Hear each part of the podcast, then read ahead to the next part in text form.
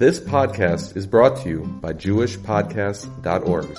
Start your very own podcast today at JewishPodcasts.org.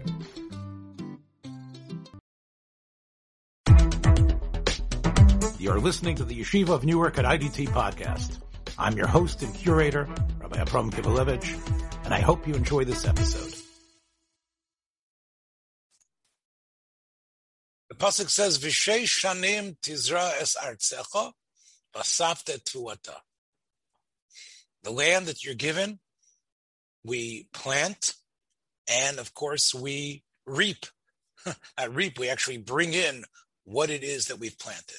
That is the the, the, the essential acts of planting it. The land does its magic, allows things to grow, and then we bring in the tuah.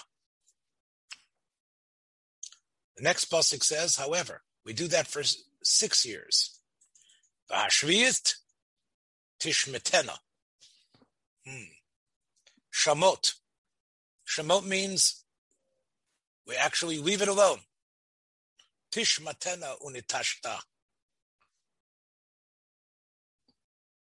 We leave it. Unitashta, also it's left. Tishmatena is almost like it's cut away from us. Unitashta is sort of like we move away from it. It's sort of we lose control and we move away from it. And then what happens? V'achlu evione amecha.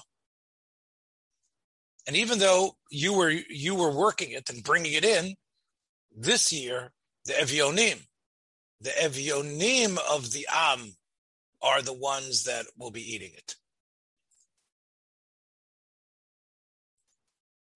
V'yitram, and what's left over after they're finished eating it, tochal chayata sadeh. So that is the first description of Shvius, of what happens in the seventh year when you're in Eretz Yisrael. Tishmetena unitashta v'choni. Now, obviously, you get the impression you're not supposed to do what was written in the pasuk before. The pasuk before describes asifa, which doesn't happen in the seventh year, but also it also describes zriya, which doesn't happen in the seventh year. But there's more. It's more than just the absence of zriya and the absence of asifa. There's also tishmetena, unitashta. Not 100% clear what this means. What's not so unclear is this, evione amecha. Whatever it is, all the poor people can eat it. Now, Rashi says on this pasuk, you can see Rashi, Tishmetena me'avoda. All right. V'nitashta machilat achar zman habeir. So tishmetena means you drop it. Don't do any work in your field. Nothing. And what does natashta mean? Natashta means you, you, you stay away from it, even from eating it. Even the finished product cannot be eaten. So there's something called the Zman Habir. Now that happens the year actually, that happens actually later. It happens, what does Beir Perishvius mean? Uh, it means that, uh, and we'll explain it a little bit more, but it means that there's a time that even though, of course, you're allowed to eat the peiros, even the owner can eat it, but he cannot eat it past a certain time. What time is that? That's the time that it's no longer growing wild. So you're allowed to gather stuff. You're allowed to put it in some sort of um, area where it'll be kept um, in a decent shape, that it won't rot. But you can only eat it each food is dependent on when, where it's growing wild, is it still extant and growing wild?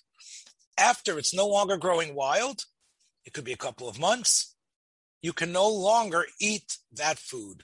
So there is a mitzvah saseh, according to Rashi, not to eat peiro shvius. All right. Rashi then says, Davar acher, tishmetena me'avoda gemura, kagon cherush v'zeirua. Tishmetena is primal. Don't be in your field. It's like you're not connected. You're not doing the primal work. Unitashta is really repeating the same idea, but talking about more minor work. For example, putting fertilizer in. Milizavel umilakashkesh, which I guess means to like go around and get rid of bugs or other things, or to separate when when when plants are getting into together. So you're going around and, and sort of like shaking things up and, and making sure that things are growing properly. So there's the essential acts and there's the acts that are ancillary and help things grow.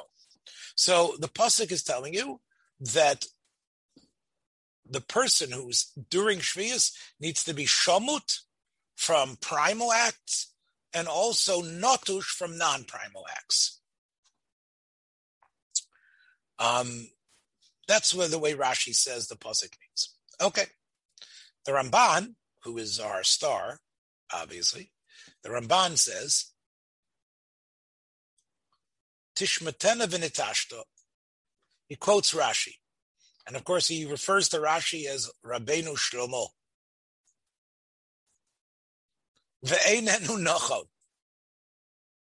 The Ramban is the only person who can get away with this, by the way.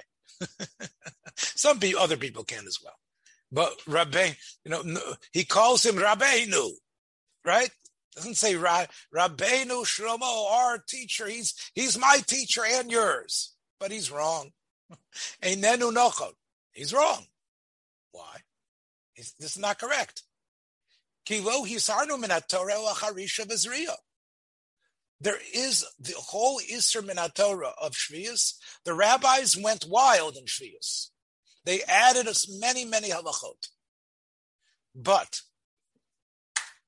the only ones that are usher from the Torah is Harisha Vizriya. Aval HaMekashkesh, Bamizavel, when it comes to Kishkush, and even though fertilizer is very important, get that fertilizer there. That, that stuff is going to grow if you fertilize it even nichush, where you're pruning it, the oder, the koseach, all the things that every normal farmer knows how to do, ripping out weeds uh, and other things like that, and smoothing things out and getting rid of bugs. Kol shara karka, eno osir minatora. And the Ramban says that's what it says in the Gemara. Kach helu memesechtes moed katan beperak mashkin. Okay, that is the Masechtas Moed katan in the first parak. Charisha v'zriya oser rachmana, avol told us lo oser rachmana, v'kulu midarabanan. All of these things are only rabbinical. So right away we have the Ramban not telling you that you can do everything on Shvius, but the Ramban clearly holds that it's only the two primal malachos are what the Torah made osir the rabbis added. Meaning, let's say what the difference would be. Let's say something was growing on its own. How did it grow on its own? Because the seeds were dropped by a bird or the seeds fell from the tree. Minatora, you would be allowed to, to tend those uh, uh, plants that were growing. You'd be allowed to really work in the field. You'd be allowed to go out there and make sure they grew properly. The only thing the Torah made usher was charisha and zriya. It's very interesting because obviously these other things are, are, are usher min Torah. On Shabbat, you can't do them. But on Shvius, it's not like Shabbat. Shvius, it's only the primal, which means what? Um, the the um, the primal melachot of getting the land in a state where you can put seeds in. The Rabbanan added everything else. The next thing the Ramban says is that I don't deny that Rashi found the pasuk for this, but it's an asmachta. In other words, he believes that Rashi is has has been um, negligent in his job. Rashi is a parshan on the Mikra. Rashi doesn't have a right to fool his readers into thinking that he's explaining the pshat and the pasuk when what's going on here is only an asmachta. Rabbi Kivelevitz. Yes. But um, if he's going to say that, then it seems to me what he has to do is, I'm not certainly not saying the Ramban is wrong either, but he has to explain what is being added yes, um, yes. by uh, Tishmatena. That's right. Uh, he has to explain that because what Rashi has done is basically said, okay, and now I'm telling you what these two words are at the beginning uh, in relation to the other stuff that's being mentioned. So, what does he think? What does the Ramban think? No, Bob, you're correct. Rashi inserted these laws here to help a reader understand what these how what this sentence means and how these terms ju- aren't just repetitive. You're correct. However, the Ramban feels that to do that with rabbinics, with a rabbinic interpretation, which is not pshat, is is incorrect. So you're right. So so what do you say, Ramban? What are you going to say? Well, we're going to get to what he says in a minute. Habiur eino nilmad min There is biur, but and we'll see what the Ramban thinks biur is. Actually, the Ramban does not believe the, there's an Isser of Biur Minatora either. He actually believes it's also rabbinical. So that's the Ramban's opinion in Parshas Bahar. This, what I just said, that it's usher to eat Peroshvius after the animals aren't eating it, the Ramban says that is also a rabbinical uh, uh, decree. It wasn't something from the Torah.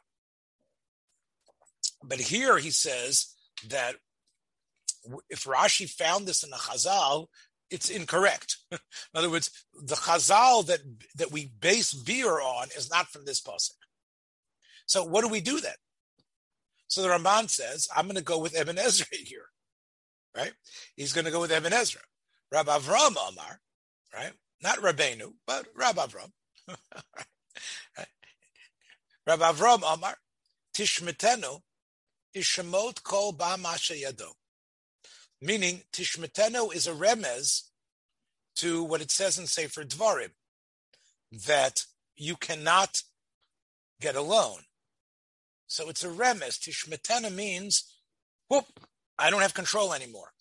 And it will be explained later in Sefer Dvarim what you don't have control. Meaning that if you lent money to someone, the seventh year can obviate a loan. You lose control over many things but specifically this. That's what Ibn Ezra says. Vinitashta means shalot tizras. So that's the Ibn Ezra's answer. The Ezra's answer is nitashta means get away from your land. Don't work it. Tishmetena means don't don't collect debts. Natashta means don't work the land ve'eno klum. The Ramban says he does. Okay, so we talked about his relationship to both of them. Take a look at the difference. Einenu nochon ve'eno klum. Rashi might be correct from a rabbinic standpoint that these are the these are uh, asmachtas for this halacha, but it's incorrect to explain the pasuk this way. Ibn Ezra is just totally wrong. it's like zero, ain't no clue. Aval, Hakosav Dovak Barishon. Yud Aleph is connected to Pasuk Yud. Shei Shonim Tizra. What does Tizra mean, of course? Plant and gather. Vashmias Tishmetena. Tishmetena means don't do Zriya because it's like you're not bending down and putting seeds in. Natashta means that you stay away from it even if anything grows. Tishmetena is the is the original. Hey, you're not out in the field doing stuff. And Natashta means that even though there's stuff that's growing, you're not out there with your usual pickers. You're not out there with your usual hundred um, uh, um, you know, migrant workers with their with their special uh, baskets and their special uh, con- their special containers and their special utensils and gathering. You're not doing it. So that's what Tishmatena Unitashta. It's it's it's connected to the previous verse. Tizra and Asafta. What's the opposite of Tizra? The opposite of Tizra is Tishmatena. You stay away from that field. Don't you start putting stuff in there. And Atashta means even though you might want to go there, oh, stuff grew. How did stuff grow? Well, stuff grew from, from the seeds that were there from before. Stay away from that. That's what Natashta means. Um, tazvena. V'ochu evyone amecha. And if you leave it alone, then the evyonim will eat it. Okay. So, and he brings a proof that Natashta means that from a pasuk in Nehemiah, where it says that when we talk about what happened during the Shemitah year,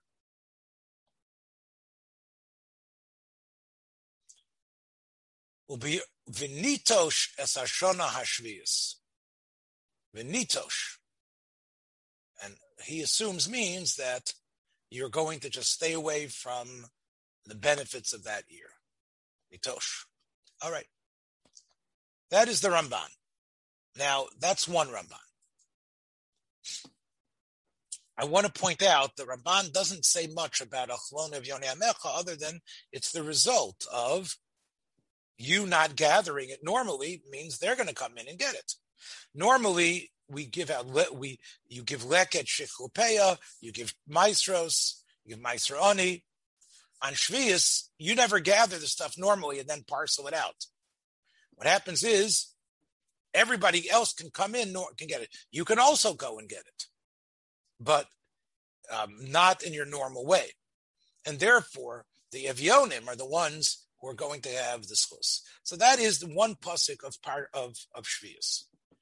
Okay, let's take a look at another pasuk, another chapter of Shvius, and this, of course, is the more famous one, and that, of course, is Vayikra twenty-five, I believe.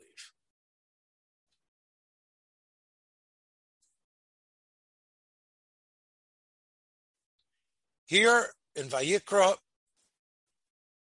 it isn't just saying don't work the sixth year it now becomes Shabbos Ladonai. Vishav Saaret Shabbos Lashem. It's not just called a year not to work, to leave it alone, to leave the fields. It becomes God's Shabbos. Shei Shanim Tizra Sadecha. Here we have a new malacha mentioned, Tizmor Karmecha. What the Ramban, right? Right. Remember, the Ramban says it's only Zriya and and and and Harisha. Here is is is, is more. B'shon Ashvius, Shabbos Lashem, Sod Chalei It says Karma Chalos Sizmor. So the Ramban will have to admit that Zemira is Usr. Even though we said before that Idur and Nisuch, but Zomer has to be Usr. It says so in the Torah. The only way you can explain this is that for a, a vineyard, for a vine, to be zomer is almost as important as the original planting. Because if you don't attend to it consistently and cut away some of the uh, the grass material that's growing, you're never going to get your grapes.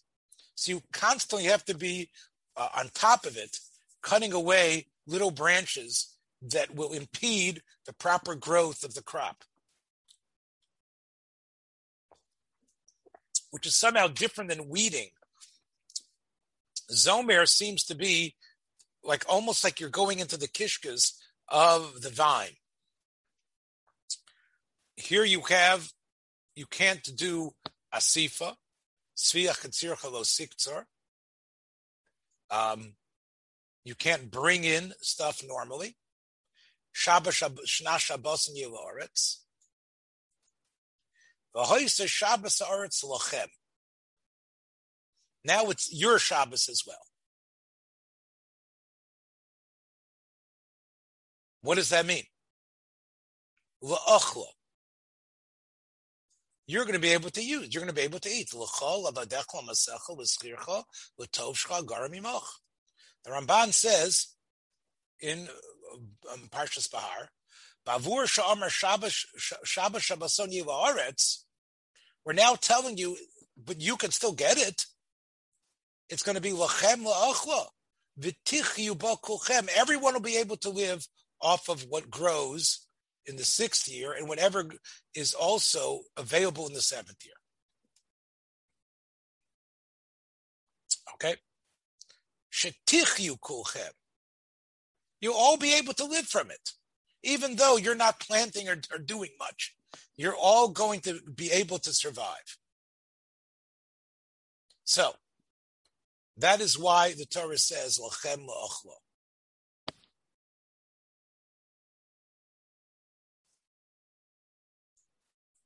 Uvevehemtecha uvachaya asher ba'artzecha. Kol. So, this is where Rashi gives you a, a, his source for the idea of biur. Just want to read it with you together. Why are we mentioning the chaya? Your animals, I understand. Your animals, I understand, should have a right um, to eat what they usually eat that you plant for them. Why do you have to mention the wild animals? So Rashi says, "Im Obviously, if the chay is eating it, for sure your animal, you're allowed to feed your animal. You need to. Why do we mention chay and behema? Kolzman shachaya ocheles min If eh, they're still growing wild, you're allowed to give it to your behema, what you have gathered in your house, and you still have in a semi-storage type of situation. But if it's gone from the chaya, then at this point, it's also gone from your behema. You cannot feed your animal, and you can't feed yourself either. This is this. This is called the zman habir. Um, the Ramban in Chumash says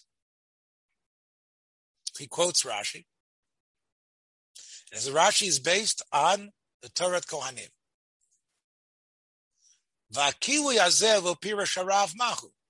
The Rav, Rashi doesn't explain what you're supposed to do with it. And what you're supposed to do is basically get them out of your house and make them hefker. That's what it means, be your shvius, destruction. Aina in Shuperis Akharzmanabirasur and Bahano. That doesn't mean you can't eat them. Rashi said differently. Rashi says that you can't eat them after the Zman Abir. Ramban disagrees. There is something called Biur. I agree. Doesn't mean that you have to destroy them. Manu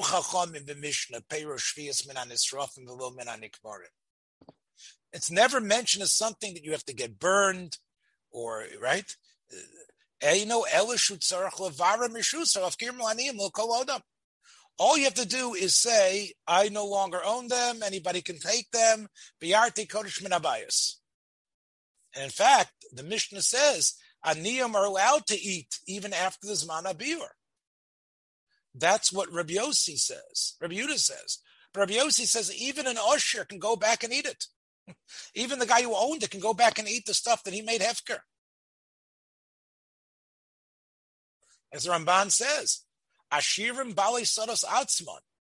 They could go back to their own fields after they made it Hefker. So why did Rabbi Yudah say they can't eat it? It's only Minarabanan. The halacha is like Rabbi Yossi. Minatora, there is a mitzvah to get rid of this stuff. I agree. There's something called beer. I'm not de- denying that. But beer does not mean you can't eat it. Beer just means you need to now declare the stuff hefker. which means you don't declare your, your field hefker beforehand. According to the Ramban, there's no mitzvah to be mafker your field on, on, on Shvius. There's a mitzvah after, if you have stuff left over, after whatever the time of the is, there's a mitzvah to call that land, to, to, to put, take those payers out of the house and say, okay, anybody who wants can eat this. That is what the halacha is of beer.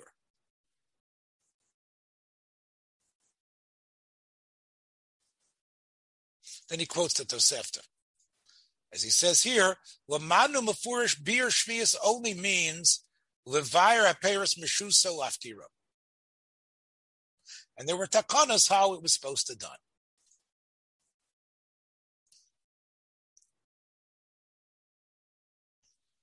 Then the Ramban mentions something called Otzer Bezdin. That if you uh, if you take your payros and you give them away to Bezdin, they don't have to be they don't need beer after that. And Bezdin can now give them to anyone. Now,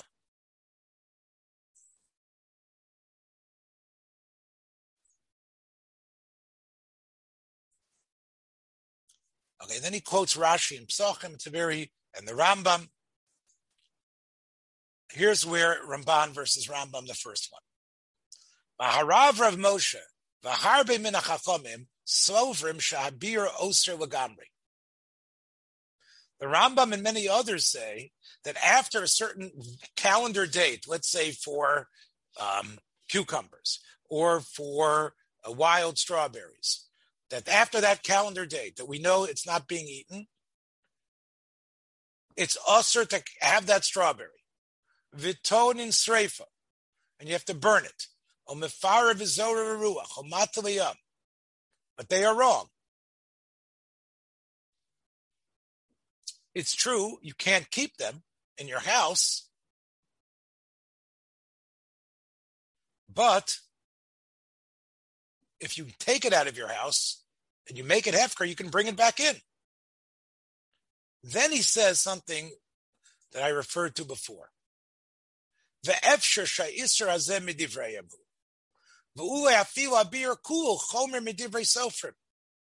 Maybe there is no such thing as biur from the Torah. Maybe biur is just something the rabbis created. And the Ramban feels that that might be actually true. It's a good thing, biur. Now,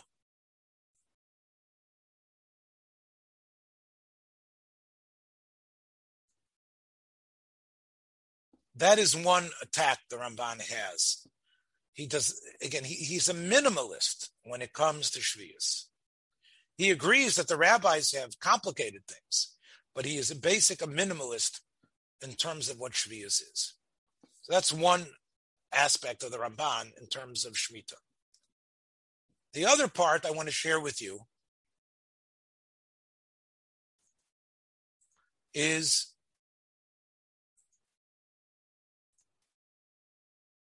we know the Ramban's work on the Rambam. He critis he he he like the Rambam, he believes that there are 613 mitzvot. He wonders if that's true or not, but eventually he throws in with the Rambam and the others. However, his uh, numbering is different than the Rambam's. There are things which he believes aren't a mitzvah, and therefore he inserts his own version, his own mitzvot. Mitzvah Gimel is a mitzvah that he feels that the Rambam has not mentioned. What is that?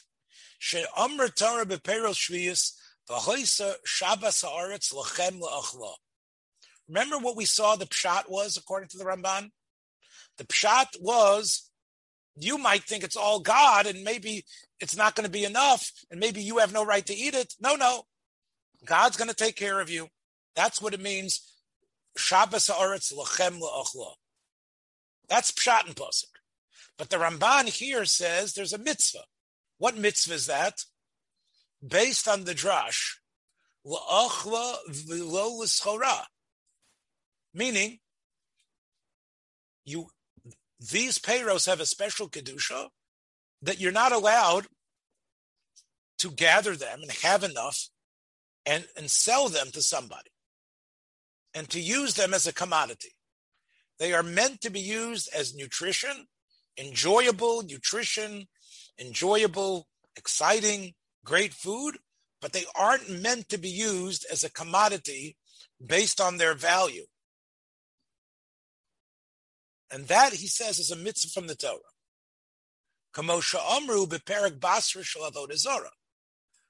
It says you can't pay up a debt with payro shvius. In other words, you owe money and you give someone payros to pay that debt. You have treated the payros as if they are a commodity, as opposed to something that you're just supposed to enjoy eating. Now, up until this point, what is he? What does he mean? What mitzvah is there? What is the mitzvah the Ramban is talking about? Now, it sounds like there, the mitzvah is not to treat it as a commodity, which is the mitzvah is not to do business with it. There's a mitzvah say not to do business, meaning have it as your enjoyable eating item, whatever it is, whether it's fruit, vegetables, whatever it is, but not to be seen, even though you're a farmer and you have a lot of it, and whatever the case may be, you you happen to you happen to have a lot of it, or you're an oni and have a lot of it. You're just a very efficient uh, poor guy who's gathered a lot of it from a bunch of different places. You cannot treat this stuff as a commodity. How do you show you're treating it as a commodity when you sell it and you make business with it? All right, let's go to the next page, the next words of the Ramban. V'chein b'mkomos rabim min haTalmud. Bo aloshen hazeh. It says la'achla v'lo l'schora. V'nichfa l'zu mitzvah ba'omru yisala. That was we started today. V'yochlu evyone amcha. Remember? That was the pasuk. Now the Ramban said nothing in Chumash about this. V'ochlu means they should be eating it. Shalo Amar in other words, you could have said, look, don't gather it, let everybody come and get it. Just like it's by leket. If you forget it, if all right, if, if you are if you are uh, um, cutting the um, uh, the grains, and it turns out that some of the uh, some of the sheaves naturally fall to the wayside, that's called leka. Don't get down on your knees and pick it up. You have to let it stay for the oni. You you make a sheaf and you bind it, and you put ten on the truck, and number eleven is left on the field. Don't go back and get it. That's shikha. That's leket and shikha. What is leket and shikha? Leave it. You have no. You, you have to let the oni have first cracks at it, but it doesn't say they have to eat it. Here, it says they need to eat it. It always mentions the aniyim eating it. it. Doesn't say leave it for the aniyim. By leket, it doesn't say and let the oni eat the leket. The main thing is you can't control it. You it's it's almost like you steal from them if you take it. It's gezel aniyim.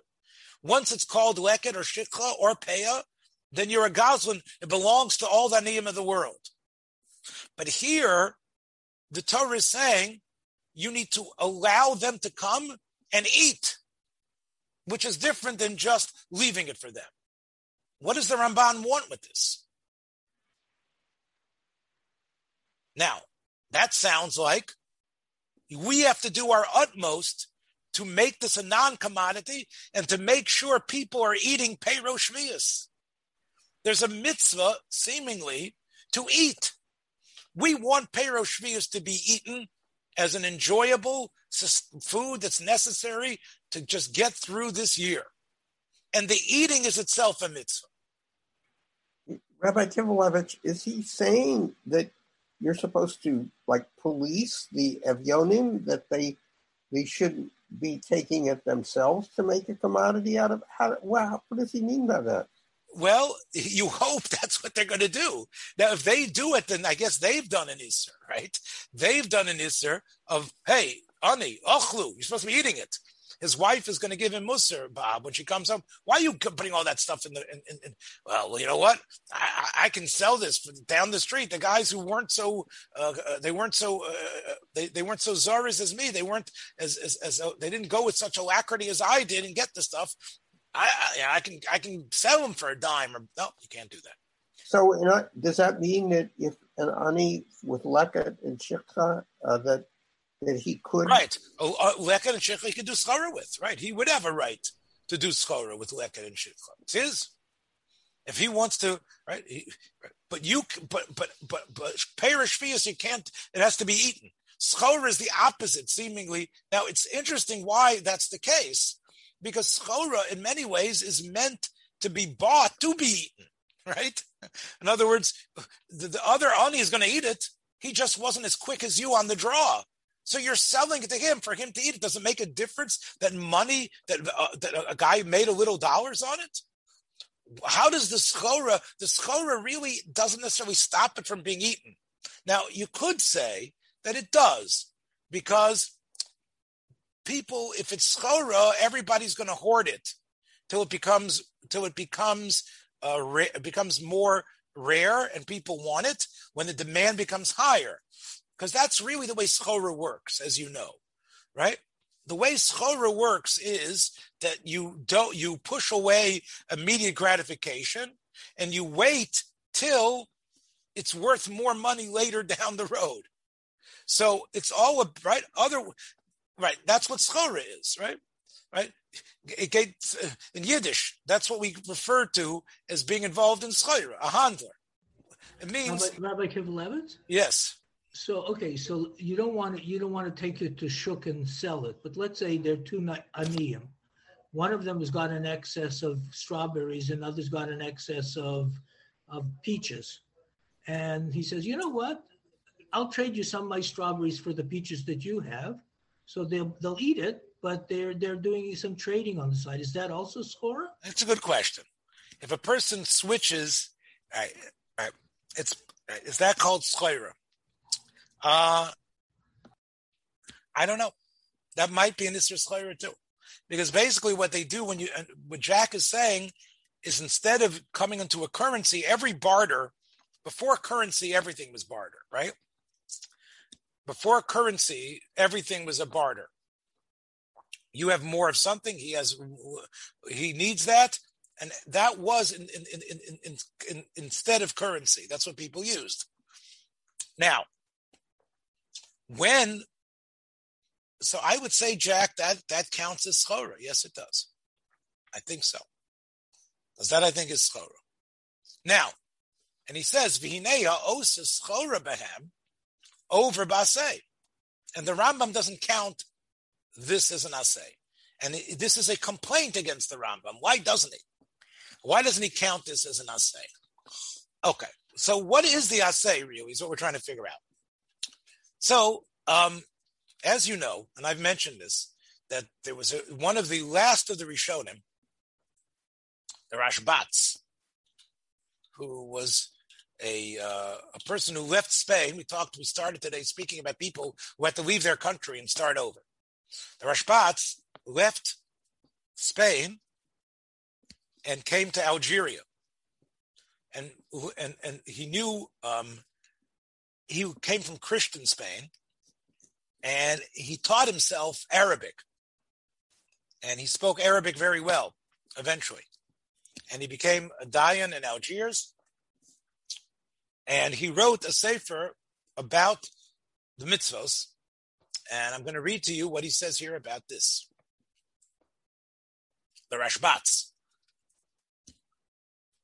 15th, or mid 15th century uh, or early part of the 15th century. He was part of the expulsion, the first expulsion from Spain in 1397.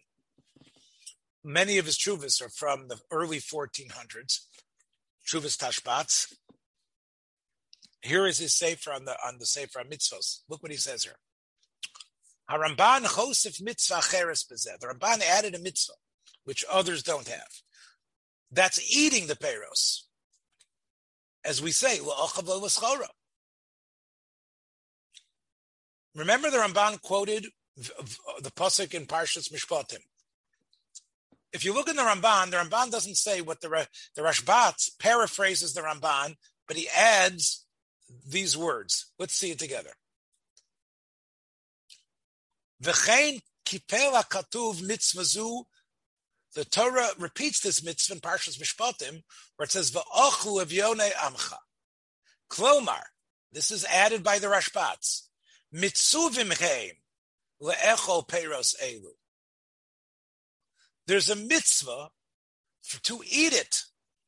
They, they are commanded to eat the peiros. To either you'll eat them or the aniyim will eat them. Velo lazvam lehefker. Not just to say, oh, anybody, oh, I don't know what you want to do with it. Kamosha kosav beleket. Well, oni velager tazavosam. The nimtza sha'osa skar perishvias over base. So these extra words, mitzuvim chem le'echol peros elu, and as Bob says, it sounds like the aniyim have the mitzvah, and you have the mitzvah to encourage them, and it sounds like everybody has that mitzvah of eating them. It almost seems like you fulfill a mitzvah by eating. Again, you see, what's the, most people say, what's the only thing you have to eat that you fulfill a mitzvah in? Matzah, right? And uh, eating Erev Yom Kippur. Now we have a third thing, eating Perosh Now, you might also fulfill a mitzvah in eating the Korban Pesach. That's also a mitzvah. What else? Eating eating truma might be a mitzvah for a kohen. But now we have another mitzvah called eating Perosh which everybody can do. How about Maser Sheni? Eating Maser Sheni in Yerushalayim, yes. That would be a, a, a kiyum of a mitzvah. Of course, if you're not in Yerushalayim, you, you don't have to go. But you when you when you go there with your right. Um, is, is, is everything you eat a mitzvah though? That's I'm not sure. I know that you have to eat it in Yerushalayim. Do you fulfill a mitzvah of achivas meiser sheni? I guess you would make a bracha. Would you make a bracha al achivas meiser sheni? Al achiv? I guess so. Is there a bracha? Is there a bracha on achivas peirishvias? This is uh, uh, now the Rashbat brings a proof to the Rambam, the Ramban. I found the proof to the Ramban. Masha Omer Biyoma, Bishvil, Lishtei, Bimoshel, Lishtei Noshim, Shalukot Bebezdin, Achas Kilkula, Achas Ochla, Pagi Shvius.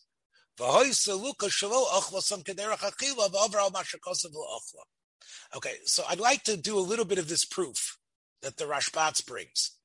So in order to do this, I'm going to show you the Gemara in Yuma, that the Rashbats believes is a proof to the Ramban.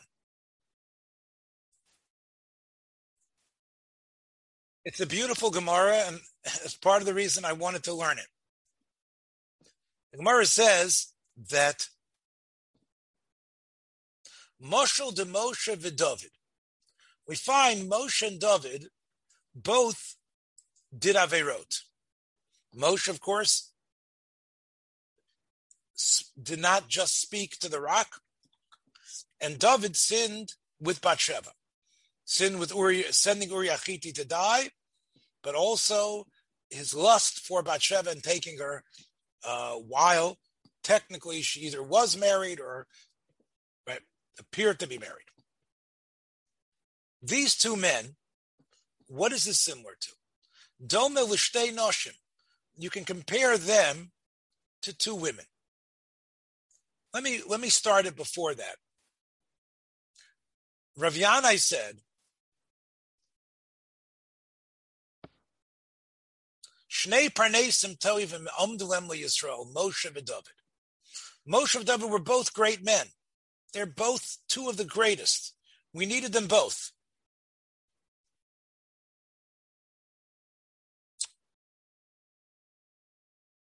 Moshe Omar Yikasev Surchani. Moshe said, I want what I, my Avera, to be written down. What I did wrong, let it be written. Now, this is funny because Moshe didn't seem to have a choice as to what God would want him to write in the Torah. So this Rabbi is interesting. Rabbi seems to think Moshe was sort of a partner in what gets written in the Torah. But Shenemar, Yan to be lakti sheni. David said, Al yichtav surachani. David did not want it to be so open. Now, of course, anybody that reads Sefer Shmuel can see it. But where is it not written? Well, I guess in Tehillim, you know, he doesn't say it openly. In fact, in Tehillim it says, Ashrei Nesui Pesha Kisochato. You're supposed to cover up your sin. So now Rabbi Yanai gave the motion. The motion was like two women. Both of them are coming to Besdin to get makos. What did one do? One was Kilkala. She ran around with another man. She had illicit sexual relations. Va'achas ochla page shvius. One ate peyrot shvius that were not yet ripe. One ate a, a grape that wasn't yet mature. Some sort of immature fruit of shvius. She ate it. And she was getting beaten in Besdin for that.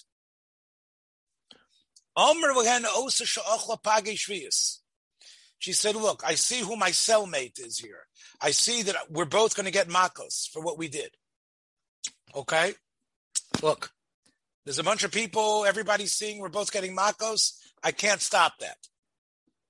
And again, I don't know what, what which people we would let view getting. Maybe we were a little bit more uh, modest in terms of watching women getting beaten. I don't know. But the point is, was that she said, she told the Dayanim, Bibakosha Michem, Hodio, Almahi Loka. I want you to please tell everybody why I'm getting Makos. Shalo Yomru, Almasha Zuloka Zuloka. Because everybody knows this one is dressed like a hooker, right? This one is dressed, they know why she's getting Makos. Everybody can tell. They think I'm here with her.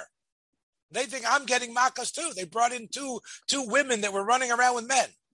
So what did they do? They said, "We're going to grant your wish." The Besdin said, "Heviu pagi shvius v'talu b'tzavara." So they took a bunch of, of, of unripe fruit and they made a string of it as a necklace, and she wore it around their neck. And they said, This woman, you see that stuff around her neck? That's the stuff she was eating from. It's Shviya stuff. And she ate it when it was unripe. Va'omrin, al iske Shviya. And this way, they when they gave her makos, they gave her makos so people would know what it was for. So that is Rabbi Yanai's motion. So the Rashbatz is wondering here. Okay, I understand you can maybe get makos for znus. Maybe you're chayiv kares and they didn't give you the right asra, why are you getting makos for eating perish shvius? You're getting makos, it says. You're getting beaten in Besdin for eating perish shvius that are raw, that are not ripe. What could that be? So the Rashbat says that, oh, it must be. That's what the Ramban means. The Ramban, it's a proof to the Ramban.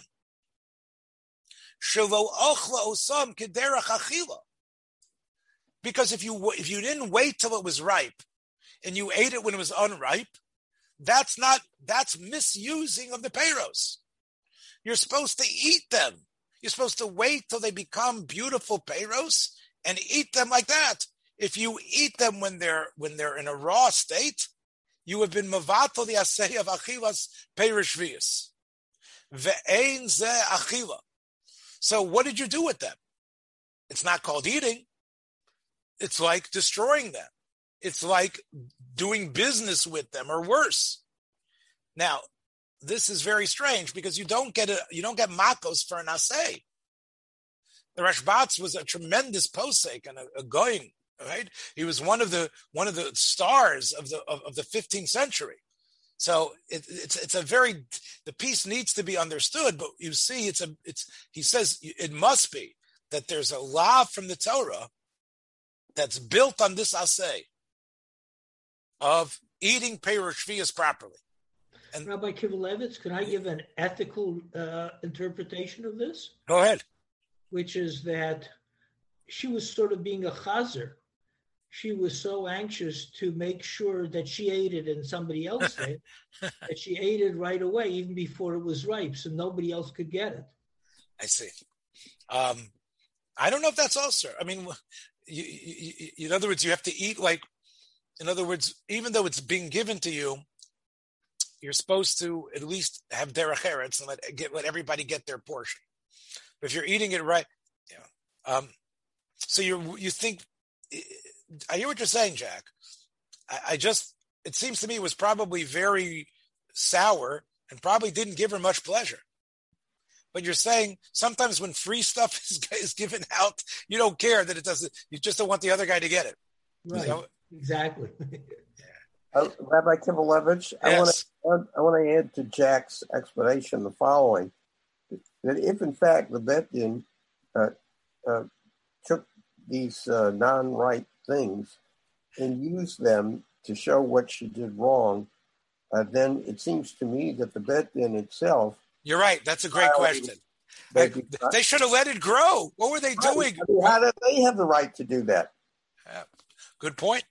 So I had an answer to that. That maybe there was a bunch of the stuff that are, she'd already taken, and that stuff had already they couldn't replant it or do anything with it. But okay. It's, but it's but you're right, Bob if if the if, if the Rashbatz is right, that that that interrupting a fruit, again, it's I, I think you know Chaim Kanievsky basically says that he doesn't understand what this proof is, because the isser would be to stop its growth, not to eat it, right? It's not the eating that you would get the makos for, right? It would be you're not letting this become something that could be eaten, but it's not. Still, it seems that we could say that this is a um, now. Um, I want to end tonight uh, with um, you know it, it's it's it's always great when two men discover the same thing. And many would say these men were on opposite sides of things, and yet they both came up with the same source. And I'm speaking about Rav Kook Zatzal and the Chazon Ish. Let me show you Rav Kook and the Chazon Ish. One of the great Rabbanim in Yerushalayim was Rabbi Yechiel Michal Tukachinsky. Uh, he was a wonderful person, beloved by all different groups. He wrote a, a small, compact sefer called Sefer Hashmita talk about every line being full of ideas and you need to study it properly but it's it's still usable. It's it's it's it's, it's very powerfully packed written and but it's it's it's about 70 pages i think. And it gives you the whole overview of the controversy of selling of heter mechira. It's called sefer hashmita from rabbi yechiel michal tukachinsky now when he talks about the kedusha of the peros Rav Yechiel Michel writes,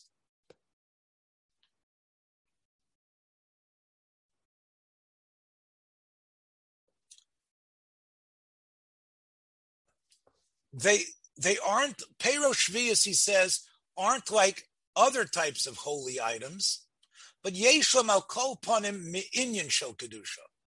They are sort of on almost holy. They have an aspect of holiness but it's not like a korban.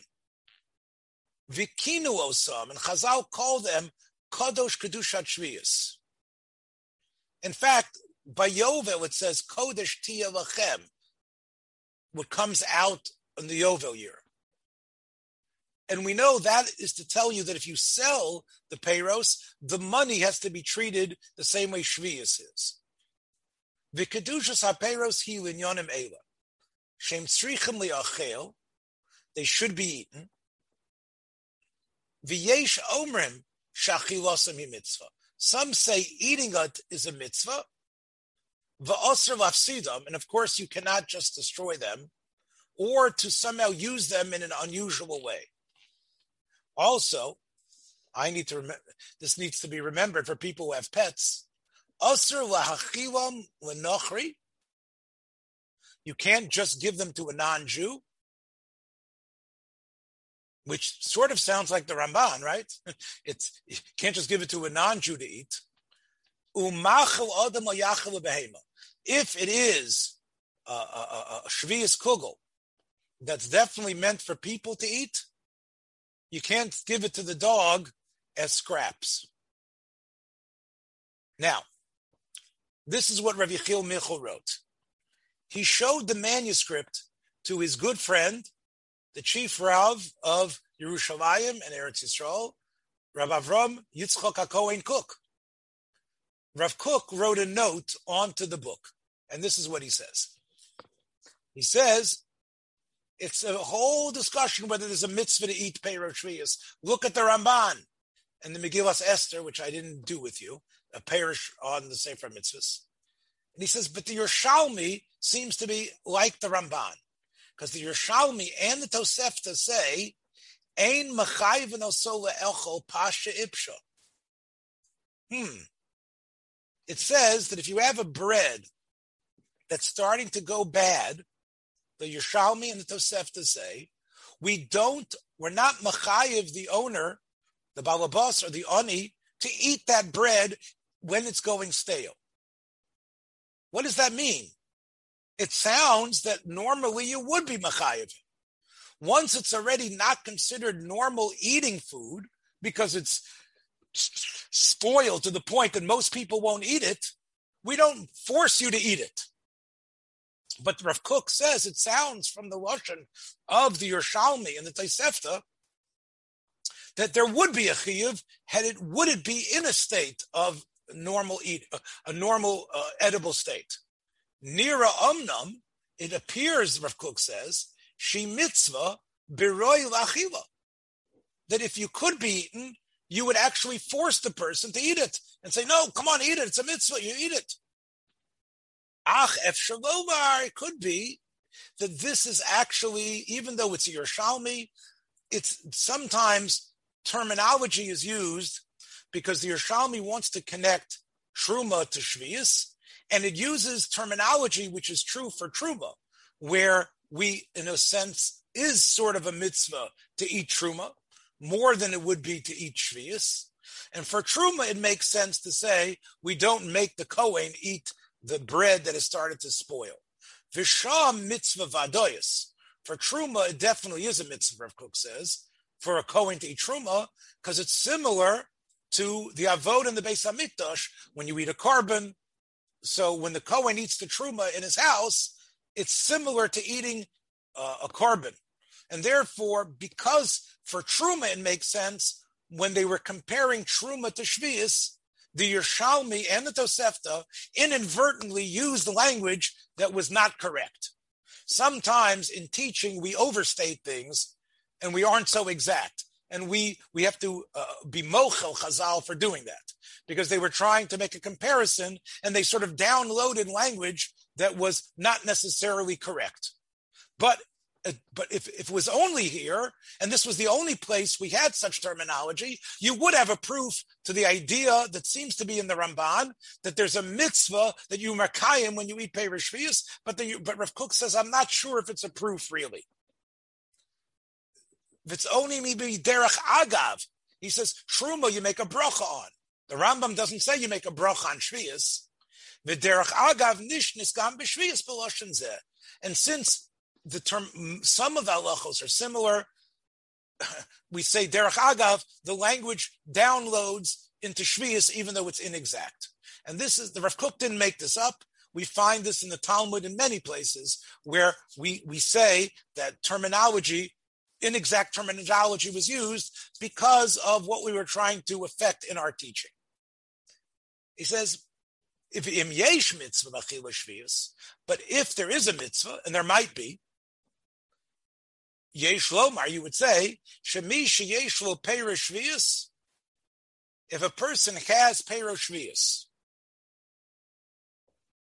he can and, and, and, and he cannot fast today. Also, l'shevis b'tainis rishus. You can't decide I'm fasting. Why are you fasting? I don't know. I want to do tshuva. No, you could be eating perushvias today. You got perushvias. If a person happens to have them in his house, and you hold like the Ramban that there's a mitzvah, so you can't Yom Kippur, of course. God, God said Yom Kippur here, right here. But let's say you decide I'm fasting during Elul for tshuva. No, you can't. Why? Because you you could fulfill a mitzvah of eating Perush today, and you're not.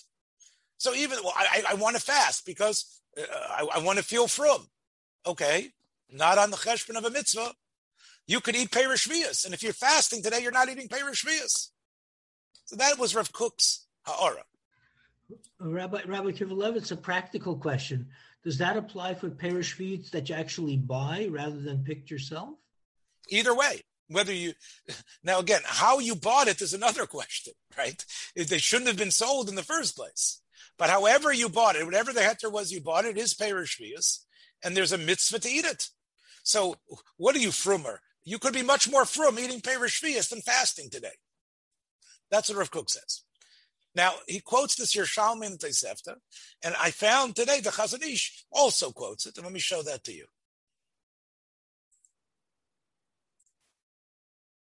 So here's the Chazon Ish. The Chazon Ish quotes the Yerushalmi exactly like Rav Kook does. Ein machayven oso lecho. Lechora, he says, what do you mean? What do you mean machayven? Ein chiv la'ov me'echol perish you can't say there's a chiyuv to eat perush vias she'enon kishlamim. It's not like a korban. And a korban shlamim, there's a mitzvah to eat it. Nira devatzalomar ein machayven so l'chashvo l'maychel adam. What it means is you can't say, oh, this is probably edible. When it says ein machayven le'echol, it means we don't force you to air and treat it like, oh, I can eat this food you have a right to say, oh, uh, Dolly, this is for you, and, and give it to the dog. Now, Venira, the Osir le'echol, pasha ipsha, the Chosh of Hefsid. In fact, the Chazon Ish goes further. If you, if it is a uh, a a a um, a a piece of bread that has gone so stale that you you can't that it's already rotten, then you can't put it in your mouth. Then eating it would be the wrong thing to do because your animal could still eat it. And again, the, the assumption was cows and other big animals aren't going to get sick from eating it. But for you, it's, it's, it's like you're eating dirt. And for the animal, it's a benefit.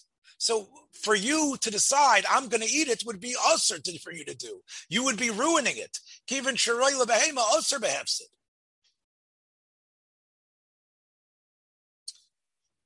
Now, I did see there was a commentary on the Ramban that said the Ramban says there's a mitzvah to eat it.